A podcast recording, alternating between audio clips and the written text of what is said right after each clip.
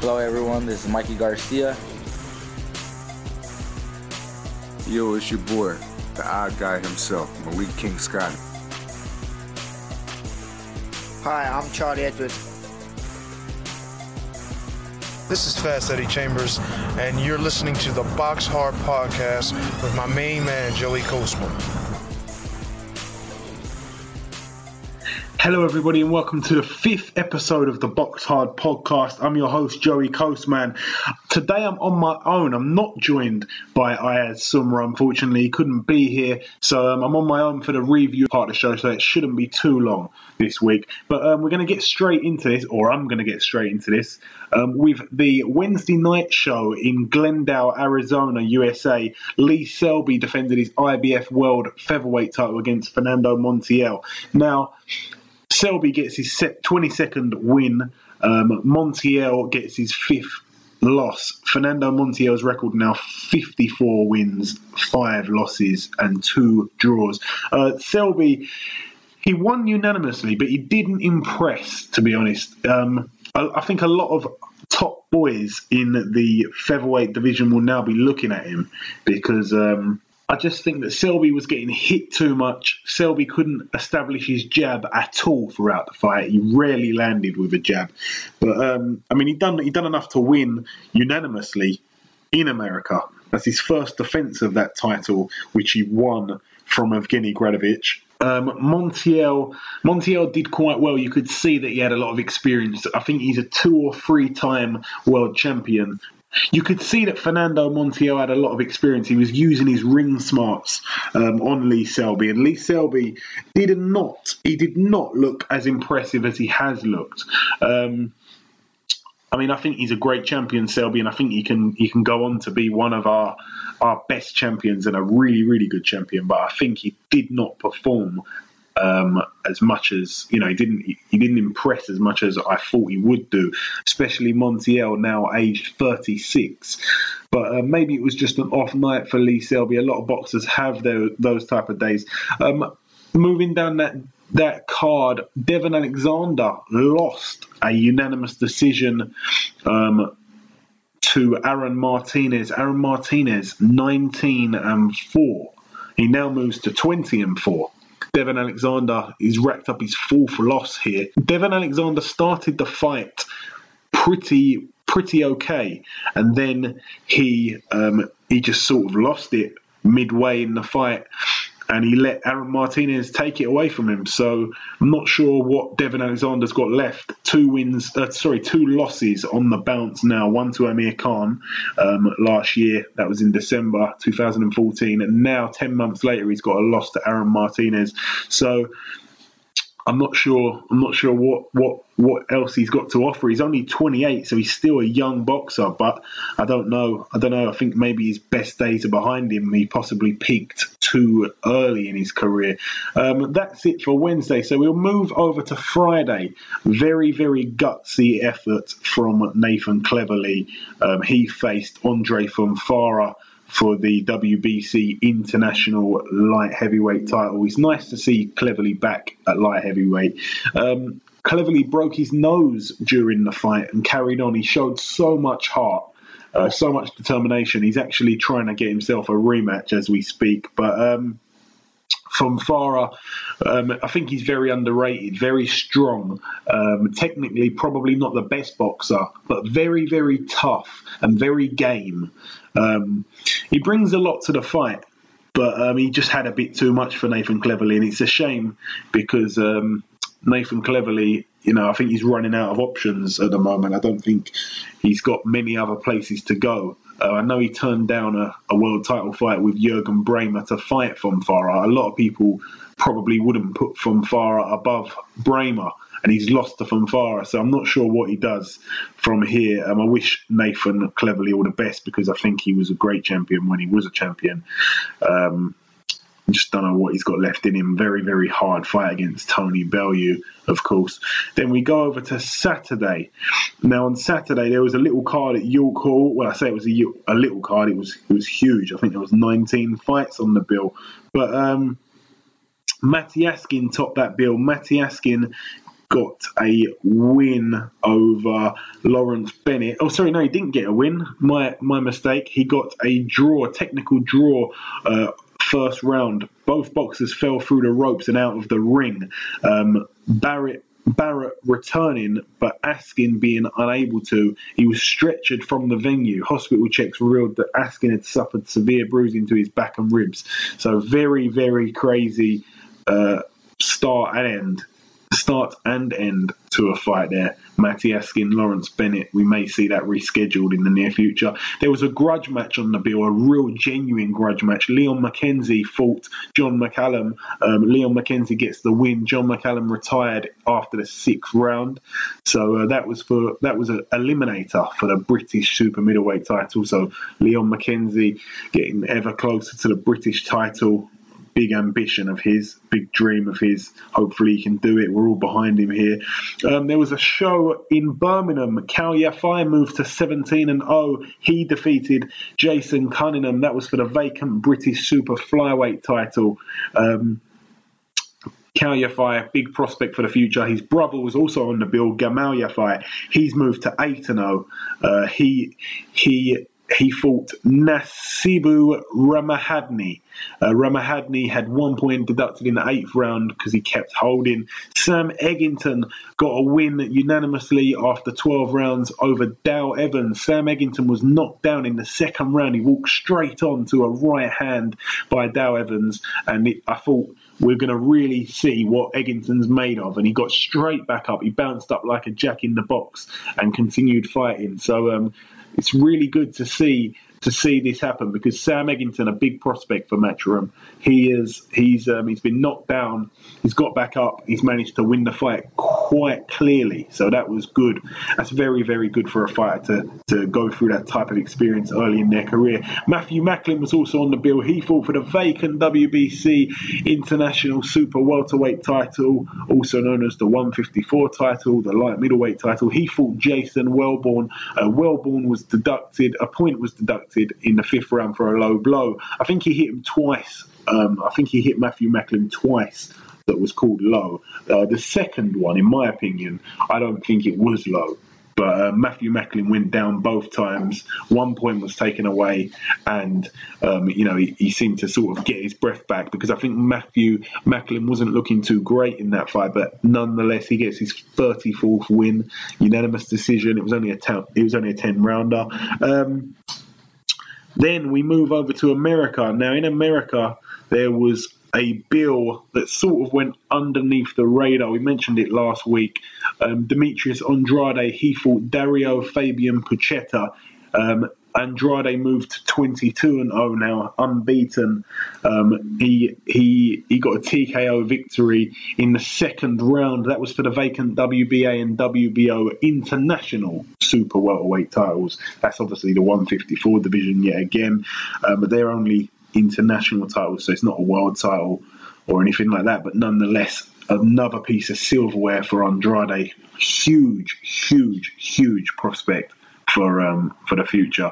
Joey Abell, who we saw fight Tyson Fury, he got a win. This was in uh, Black Bear Casino in Minnesota. He fought Juan Good. Um, Joey Abell moves to 31 and 8.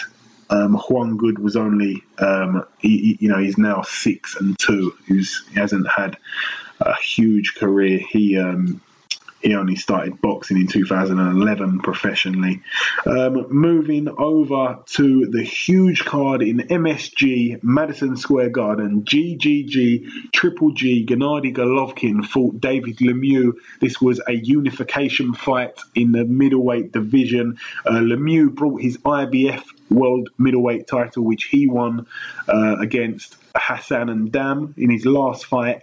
So it was his first defence of his IBF title. He fought Golovkin. Golovkin brought to the table his IBO uh, middleweight title.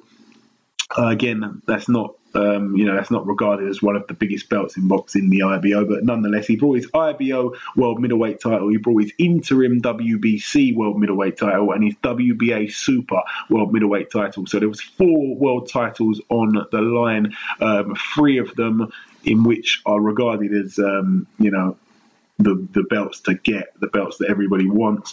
Gennady Golovkin moved to 34 and 0 with 31 knockouts. He stopped David Lemieux, David Lemieux in the eighth round. Um, David Lemieux showed a lot of heart, a lot of courage. He came out um, literally every round throwing bombs, but he just was unable to really hit Golovkin. When he hit Golovkin, Golovkin was not really affected by his power.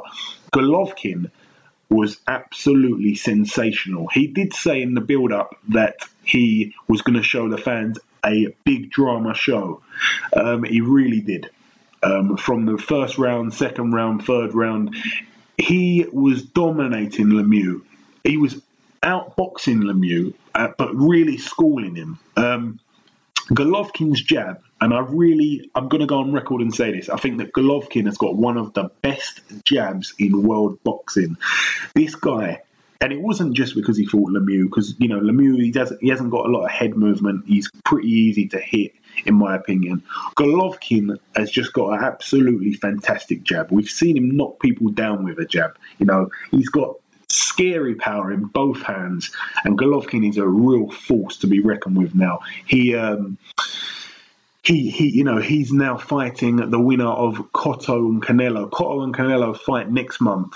Now, the winner of that has to face Golovkin. If they avoid Golovkin, Golovkin ends up taking the belt that they're fighting for, which is the WBC title. At the moment, Golovkin's only got the interim WBC title, which is which is kind of regarded as um, you know it's not so it's not it's not the belt that everybody wants. It's the interim is more like the second title. They're fighting for the first title, the main one. So uh, that's Cotto and Canelo. So the winner of that faces Golovkin. If they don't face him, then he gets upgraded to that to that title. If they do face him, then the winner takes all the belts. Golovkin's aim is to get all the belts in the division. So after he fights the winner of uh, Cotto Canelo, he'll be gunning for the winner of Andy Lee against Billy Joe Saunders. That's the WBO title that they hold. Well, that Andy Lee holds. That fight takes place on the 19th of December. So Golovkin trying to get all the belts in the in the division. You've got to respect him for that. Not a lot of other fighters are trying to, uh, you know, fight no one but unification fights. Um, moving down that card. Roman Gonzalez, who's on a lot of people's pound for pound list, even some of some people regard him as number one. Uh, Roman Gonzalez moves to 44 and 0, very close to equaling Mayweather's record. Um, he's the WBC World Flyweight title holder. He beat and stopped in the ninth round Brian Viloria. Brian Viloria, um, he was down in round three um, Roman Gonzalez. Again, if you have not seen this guy box, you've got to get on YouTube. You've got to see what he can do because he's a fantastic, fantastic talent in the flyweight division. Uh, moving down that card, um, Luis Ortiz, King Kong Boxing on Twitter. He fought Matthias Ariel Vidondo. He knocked him out in the third round. Um, Redondo was down in uh, in round two and round three. It was a really, really big knockout, a big punch. Uh, the first knockdown was, was pretty heavy, and the second knockdown was the finisher. So you should watch that if you can. Uh, that's a good fight while it lasted. Uh, again, Luis Ortiz, he's the Cuban, the Cuban southpaw. He moves to 23 and oh, he's unbeaten. He holds the interim WBA World Heavyweight title. So um, hopefully we'll see him fight someone, you know, of with a bigger name in the future, in the near future. Also, again, another under the radar fight. This was in Virginia, USA, top of the bill. Lamont Peterson, he got a win. He picked up his 34th win against Felix Diaz. He, he won that with a majority decision after 12 rounds. Okay, it's time for our guest on this show. Ladies and gentlemen, please welcome Mr. Dave Coldwell. Dave, welcome to the show. How's it going, mate? All right? Very good. Yes, very good. Um, okay, so we've got a few questions for you. Um, you obviously was a pro boxer yourself. Then you went into promoting, training, uh, managing. Do you yeah. still do all of those roles today? Yes, I do. Yeah. Um, uh, obviously, I'm, I'm, very active um, in the managing side of things. We've got about 25 fighters that I look after, all at different levels. You know, guys on the circuit, um, prospects coming through and then obviously champions and and fighters like that. Uh, training wise, I train Tony Bellew, Jamie McDonnell, Gavin McDonnell at the moment. So uh, I've got those three. Um, and promotional wise, we're you know we're still doing shows, not as not as busy as what I was, um, because I've I've took a little bit of a a backseat on that side of things, concentrating more more on the management and training side of things. Yeah, because um, you've obviously you look after the three fighters, um, the two McDonnell brothers and Tony yeah. Bellew. So there's only three fighters, but yeah. a lot of potential in those three yeah. fighters. Yeah, I mean, the you know, there's there's a lot that goes on with those three fighters training wise. Um, you know, there's a lot of time, a lot of lot of energy, a lot of um, you know, studying fights and things like that. At that sort of level, it's it's quite um, you know, it, it's time consuming um, but also the level of boxers that I'm managing as well. Um, you know, uh, we've got my straight across the board. That takes a lot of my time up as well. You know, from from fighters like Tom Doran that's boxing for uh, eliminator for a British. He won the prize fighter. You know, Tony Hill's now boxing for WBC silver title. Um, you know, and then you've got your prospects that you're bringing through also. Um, so there's a lot, a lot of time and, and energy that goes into into everything that I'm doing. So, you know, it's a case of allocating, um, you know, the um, the time out that, that needs to be done. And what do you enjoy more out of what you do? Training, promoting, managing. Um, I would say at the moment the the fighters that I'm working with in the gym um, has reignited my my training passion. I'm, I'm really enjoying that. Um, but I also enjoy managing fighters. Um, you know, I've got a good good young kid, Jordan Cook, who boxed at the weekend um, on the Sky Show. Watching kids like that, you know, um, fighters coming through that you're building up. Um, I enjoy mapping out the careers and and and seeing them coming on through. Um, but you know, promoting, I would say, out of the three, is is the the you know least enjoyable. All that one is is is, is pure stress, and without television, all you're doing is losing money. Um, you know, it's it's very very difficult. Um, but uh, managing, I do enjoy, but training, I think I'm you know I'm, I'm enjoying the most at the moment. I want to ask you something about the McDonnell brothers. Um, do you, in your opinion, think that Jamie gets enough credit? No. No way. No, no, no. Um, to be honest, both kids, because you look at you know you look at the titles that Gavin's won as well. You know, if a lot of fighters might only have become British champions, but I say I'm, I'm not being disparaging when I say only. A lot of fighters, I'm just talking comparison, but a lot of fighters might have only become British champions, but yet get a lot higher profile and you know be talked about more, and you know there's a lot more buzz about them. Now you look at these kids they've won between they've won every single title that's open to them from area level, English, British, Commonwealth, European, you know, and and with Jamie World, you know, uh, and not just World, but you know, going over to America and beating the favoured guy twice. Um, I see a change now where Jamie McDonnell's um, profile has gone higher. He is getting respect, he's getting credit, and more importantly, you know, the boxing fans, uh, wherever I go now, boxing fans are, are, talking to me about Jamie, so it, that's nice. Um, but it's taken a hell of a long time for him to get there, and also, still, he's um, not spoken of uh, in the same regards of, of other champions out there. You know, I'm not knocking any other champions. Listen, I, I want as many British world champions as possible. You know, whether anything to do with me or not. You know, I just think it's better for the sport. It's better, you know, as a whole. Um, if if um, we have as many world champs as possible. Um, but I just don't think Jamie gets talked about. Uh, certainly not in the media. Um, but you know, by the big names in boxing, he don't get, doesn't get spoke about, or maybe his name's mentioned last in a in a in a bunch. You know, uh, listen, fantastic. Kell Brook's a world champion. James Gale's a world champion. Whenever people are talking about these world champions, you know, those two guys are in front of what Jamie McDonnell is, and Jamie's achieved more. I just, I think it's like a lot of people they pay attention to the to the you know to the higher weights, to like the heavies, the cruisers, stuff like um, that. And yes, I don't know why yeah. that is. I don't know uh, I why think, that I think, is. I think they do, but I think they pay attention to the hype. Yes. And and it's not necessarily the weights. I think it's the hype, and I think if you know a lot of uh, hype or a lot of um, media coverage or or talk is given to a certain person, that's where the focus goes. Um, and you know that's that's just how it is. And and uh, like you said though, weight division wise, bantamweight division doesn't get spoken as much, but because there's a lot of hype around Frampton and Scott Quigg, that division is being talked about. That's only four pound heavier than bantamweight. Do you know what I mean? If, if. Scott Quigan and and uh, Frampton were, were boxing as bantamweights, the bantamweight division would be talked about a lot. Do you get what I'm saying? Very It's- good it- point. It's it's it's down to the the hype of the fighters.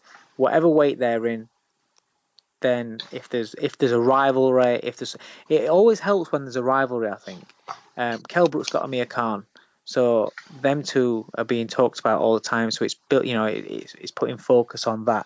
Amir Khan was chasing Floyd Mayweather, so on a world level, his hype was was getting you know quite big.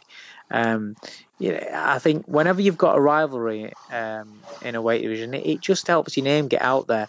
You know, George Groves, James DeGale, they've come through from about nine and thirteen fights respectively, something like that, where people are talking about them constantly, and it's helped their careers.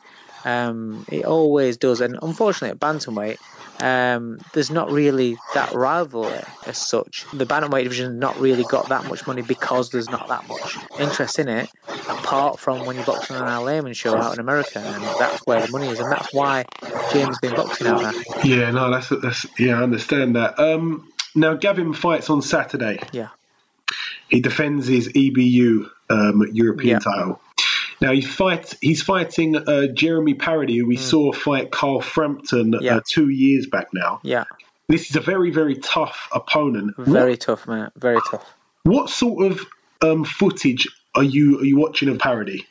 Not really a lot of the Carl Frampton fight. I don't think he's going to box like he did against Frampton. I've watched about six or seven of his fights, um, and they're all his winning fights where he comes forward, where he's fighting tall, rangy guys. He's coming forward. He's letting go with shots quite viciously as well.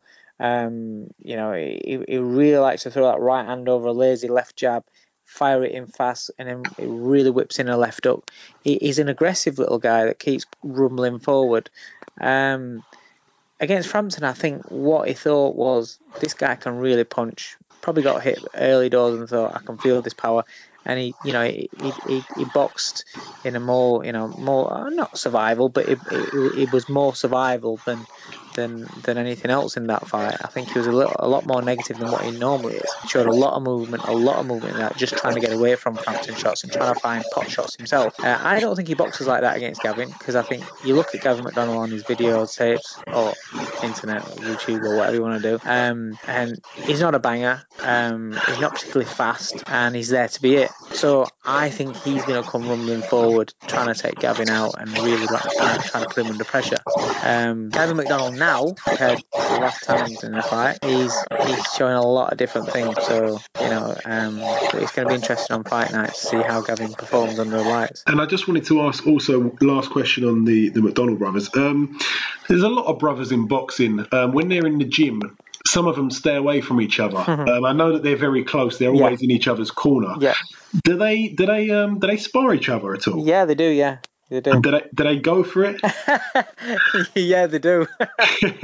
yeah, it's um, it, it's it's good. It, it is good, but uh, I mean, the, apparently all they did mainly was spar with each other mainly, uh, and in-house sparring. Um, but now, um, you know, I've I've brought sparring partners in for Jamie. I've brought sparring partners in for Gavin, um, and then they'll spar together rarely and if when needed, but they still do when they do. It's it's uh, it's full on.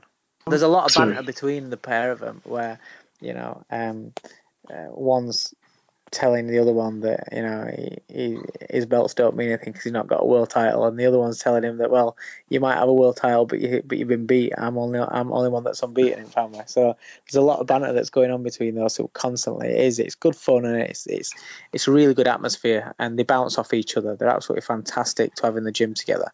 Um, but the serious work does get done.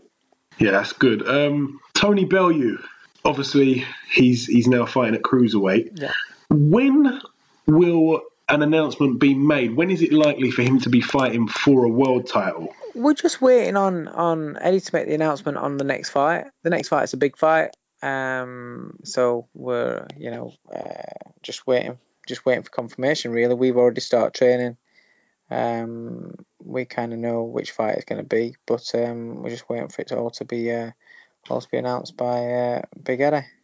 Fair enough. Fair enough. All right, I've got Ayaz on the call, my partner. He's got a couple of uh, questions for you, David. Then we'll let you go. No worries. Hello, Dave. How you doing? Hi mate, how's you? Yeah, I'm not too bad. I want to ask you, Jamie McDonnell, are we ever going to see him step up a world?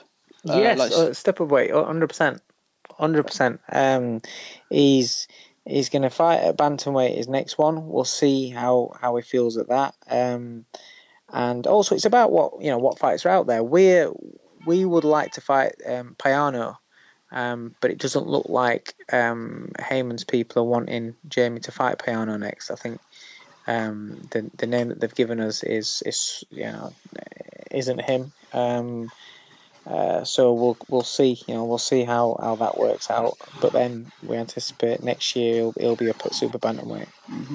Uh, can we see him in the future fight Scott Quigg? Yeah, I would, I would, I would be, uh, I would be surprised if that fight didn't happen because obviously they've both got the same promoter and it's it's a fight we've said, you know, obviously it makes sense. You, know, you step up, you fight Quigg.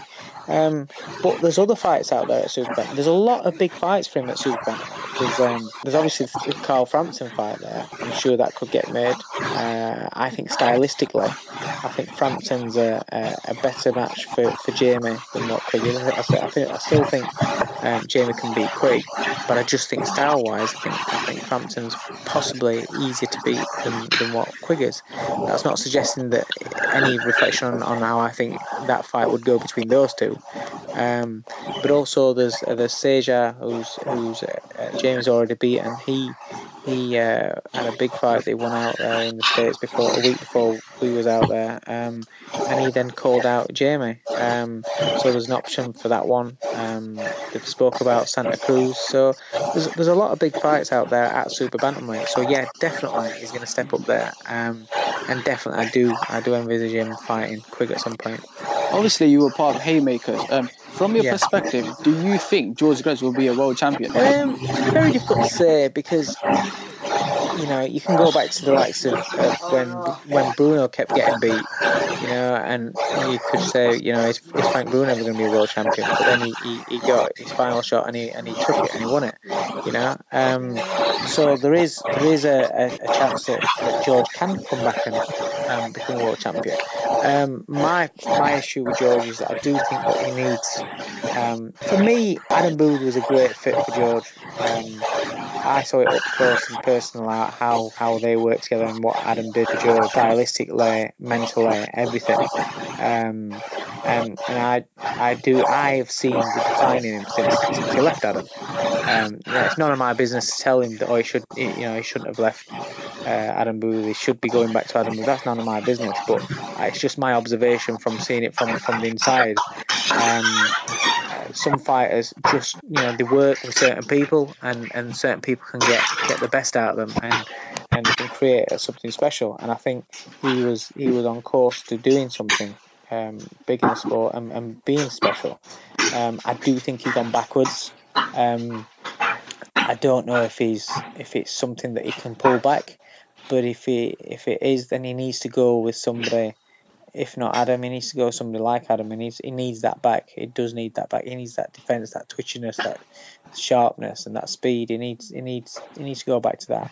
And if he can go back to that, then yes, he can he can win a world title. He was he was a very very good fighter, very very good potential um, to be a world star in, in, in our eyes. We you know we used to be very excited about him. From your perspective, who wins the fight, uh, De Gale or Groves? Now, um, De Gale. Now, I think De Gale's improved. Um, I think George has gone backwards. And finally, what do you think of Nathan Cleverly's performance against Fonfara? Nuts and guts. It was full of it.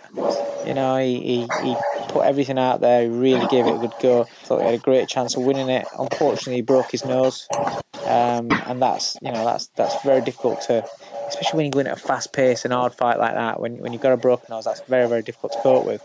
Um, but I do think he needs some sort of defence. Um, if he's going to go any further in the sport, if he's going to get all that world title again, um, and, and win the big fights, he needs to have some sort of defence. That you know, look, looking at it, it, it wasn't. I don't like seeing fighters taking that that amount of punches to the head. Okay, David. Uh, last question I've got for you. I'm going to have to put you on the spot here. No worries. aside from yourself, at this moment in time, now not the most successful, but just Yeah. purely in your opinion, who is the best trainer we've got in Britain? Adam Booth. no, no time to think about I've, it. I've worked I've worked with Adam for years, um, and um, you know I'm I'm not embarrassed to say that I've learned a lot off Adam Booth. I've been lucky to have, have been around or worked with a lot of good trainers and watched a lot of good trainers. What people you know people don't realise is that I started off um, you know back in 1996. I started uh, training kids um, and, and amateur kids and stuff like that, and you know I, I, I seen the Ingles work up close. Um, you know, I was there for ten years, um, but then I did, I did little bits with with with Howard Rainey. Um, then I started for years. I was doing the house seconds uh, um, for for Frank Warren. Now, people like to take you know take the mick and, and mock the bucket boy. I was a bucket boy. All I did was I, I stuck a stool in that ring and held the bucket while some fighter just spat in the bucket and, and that's it. You wash the gum shield out and that's it. And people like to mock that. Fair dues. But you know what? In that as as that bucket boy, I learned so much. Fighters that were in the ring, that were in that corner that might, you know, Jimmy Tibbs would be training them. Billy- You, you could see so many fighters, there's so many trainers, so many great trainers that you that, that are in that corner that are working. And I just used to listen and I'd soak it all up. I've worked with Adam for years, up close, working with him, the fighters, with George Groves, with David Hayes. Get to learn things, you get to you get to soak again, soak up things. You know, I'm I'm lucky to have done that. I've you know, been over to America and worked- worked there. So all in all, when you look at things and you look at the trainers that we've got, Adam Booth and what he does um, overall is, is fantastic. He's a great trainer. Jimmy Tibbs is one of my favourite people I've ever worked in corner with. I've worked in the corner with him twice, but the knowledge that that man's got is fantastic. Okay, and um, how do you think he's going to get on with, with Chris Eubank Jr.? I've actually spoke to him about this. I was a bit shocked. I was a bit shocked about that one. Um, listen, if if he's allowed to work as he wants to work and as he needs to work with a fighter, then it'll be great, and it's the best thing that could happen to uh, to to Chris Eubank Jr. Um, because the things that he needs to improve on, Adam can can can improve. You know, I, I always thought that the biggest mistake that Cleverly made was not sticking it out with, with Adam. You know, he, he went there and he started there, but he didn't he didn't stay there. Mr. Coldwell, thank you very much for giving us some of your time today. Not a problem, mate. It's been a pleasure talking to you. Now it's the part of the show where we do the preview. So we're going to preview the fights for this coming weekend. Okay, so there's a little card I just want to mention. Uh, on the Friday night, Kiko Martinez he gets back in the ring after his loss to Scott Quigg, um, TKO round two to, to Scott Quigg. That was on, in Manchester in July. He gets back in there in Spain, in his in his um in his home country. He fights a guy called Harold Molina. Harold Molina, 18 wins, 12 losses, three draws. It's only an eight rounder, but um, at least it gets Kiko Martinez back out. Um, his record now 32 wins and six losses. Um, okay, moving on to the on to the Saturday night because there's not much on the Friday. Moving on to the Saturday night, there's a big bill in Sheffield Arena. Um, Gavin McDonnell, top of the bill, he defends his U, his EBU title against Jeremy Parodi. Now, a lot of people may not have heard of Jeremy Parodi. He's the guy who lost to Carl Frampton. Carl Frampton knocked him out in the sixth round. That was back in 2013, I believe. Um, so yeah, he's, he's he's a good fighter. His record's 37 and two. I'm not sure how credible all his opponents have been, but yeah, 37 wins, two losses, and one draw. Jeremy Parodi. He fights Gavin McDonnell, obviously brother of Jamie McDonnell. Uh, so Gavin McDonnell record 13 wins, zero losses, and two draws. That would be a good little scrap, to be honest. I think that's a, it's a quite a test for Gavin McDonnell because Parodi's very experienced and um, durable, but not a lot of punching power himself. He's only got the, I think he's got nine knockouts. Yeah, nine knockouts in 37 wins. Moving down that card, it's his first, well, it's his Matchroom Sports debut. Chris Eubank Jr. He fights Tony Jetta, and he's um, Chris Eubank is defending his WBA world, his interim WBA world middleweight title against Tony Jetta. Uh, Chris Eubank Jr., massive prospect for the future, Ayaz. Massive prospect in the future. I actually like Chris Chris Eubank Jr. and I want to see how he does against Tony Jetta as this is his first fight and he's headlining um, the Sheffield Motorpoint Arena. I'm not. No, I don't think he's a headline. I think he's um he's the he's the chief support behind McDonnell. Yes. Oh, sorry, because Brook pulled out last week, innit, due to the injury. Yes, yes, yes.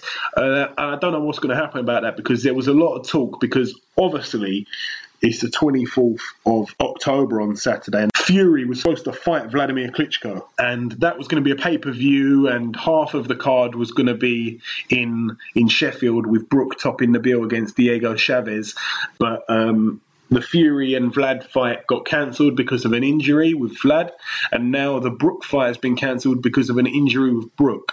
Um, I'm not sure what's going to happen because obviously Vlad Klitschko is going to be fighting on the 28th of November, and that's also going to be a pay per view. But I don't know if there's going to be an English based card as well because I don't know if Sky are going to have a fantastically easy job of selling the pay per view to the public um, if there's only like one fight. Um, on the bill, you know, that we're interested in, uh, as you know, all the casual fans are interested in. Um, okay, Moving over to United States of America, Nebraska, he's really put this place on the map.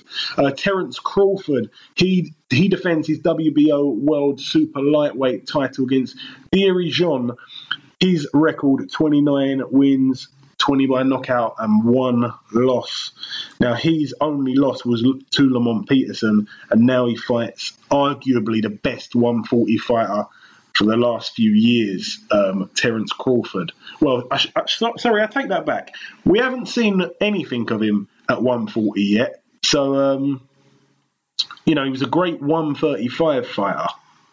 And, uh, and you know it'd be interesting because he's only had, is it? I think he's only had the one fight uh, at 140. He fought Thomas Dulorme and knocked him out in the sixth round to win the vacant WBO World Super Lightweight title. Again, the Super Lightweight title was also known as the Light Welterweight, the 140 title, uh, the division that that uh, Danny Garcia held them belts in or holds them belts in.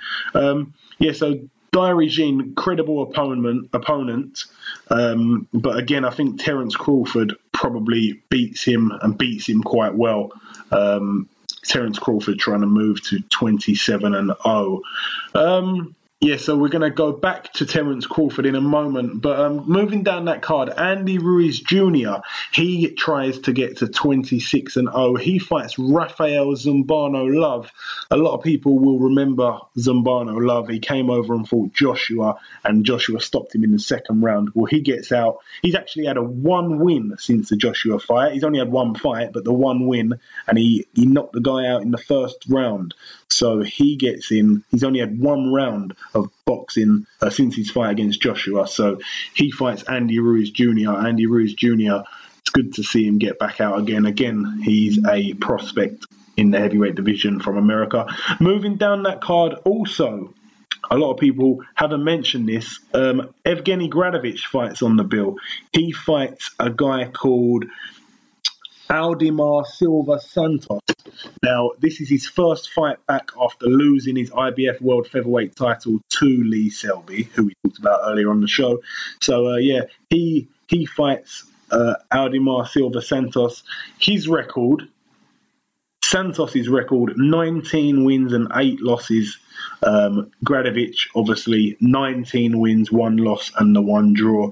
Uh, it'd be good to see what he's got left in him. Um, I think he will have a lot left, even though he was beaten pretty, um, pretty, pretty clearly. Um, anything to add on that card, Ayaz? All I want to do is just see the fights happening. Yeah, me too. Um, I said I'd move back to uh, Terence Crawford.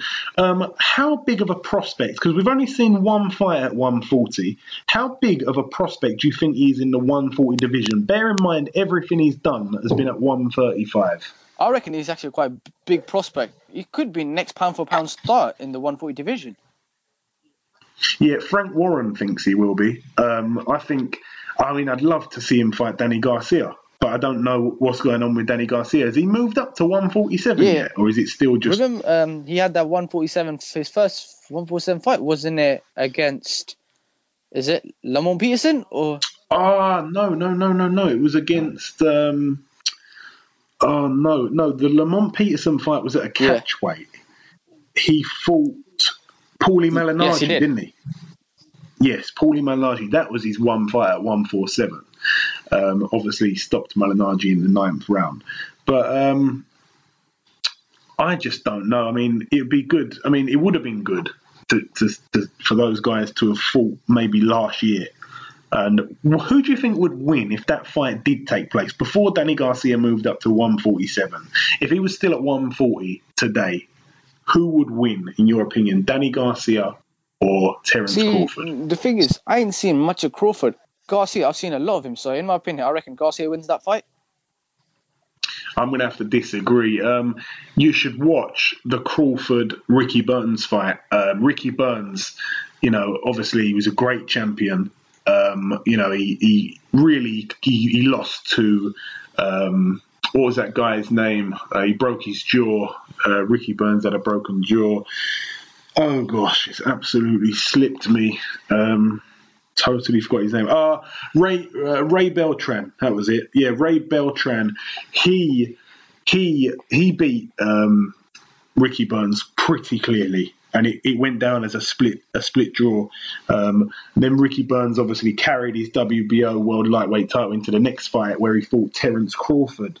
And Terence Crawford absolutely schooled him, in my opinion, and he was he was fantastic. Terence Crawford. We'd never really seen anything of him over over here um, until that fight, and he was brilliant. And then we saw Terence Crawford's fought quite a few people since then and got some good wins. He fought Gamboa, gave Gamboa his first loss, and then he gave a shot to Raimundo Beltran again because obviously he should have been the title holder against against Ricky Burns uh, at, the, at the end of that fight. He fought um, Beltran and then he beat Beltran unanimously.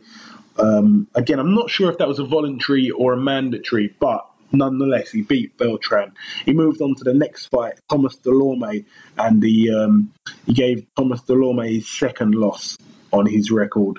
Um, obviously, his other loss was to Luis Carlos Abregu.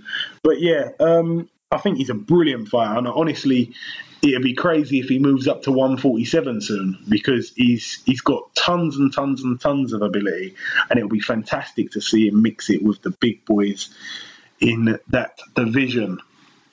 Okay, unfortunately, that's all we've got time for here on the Box Hard podcast. So we're going to conclude this episode. Thank you for listening.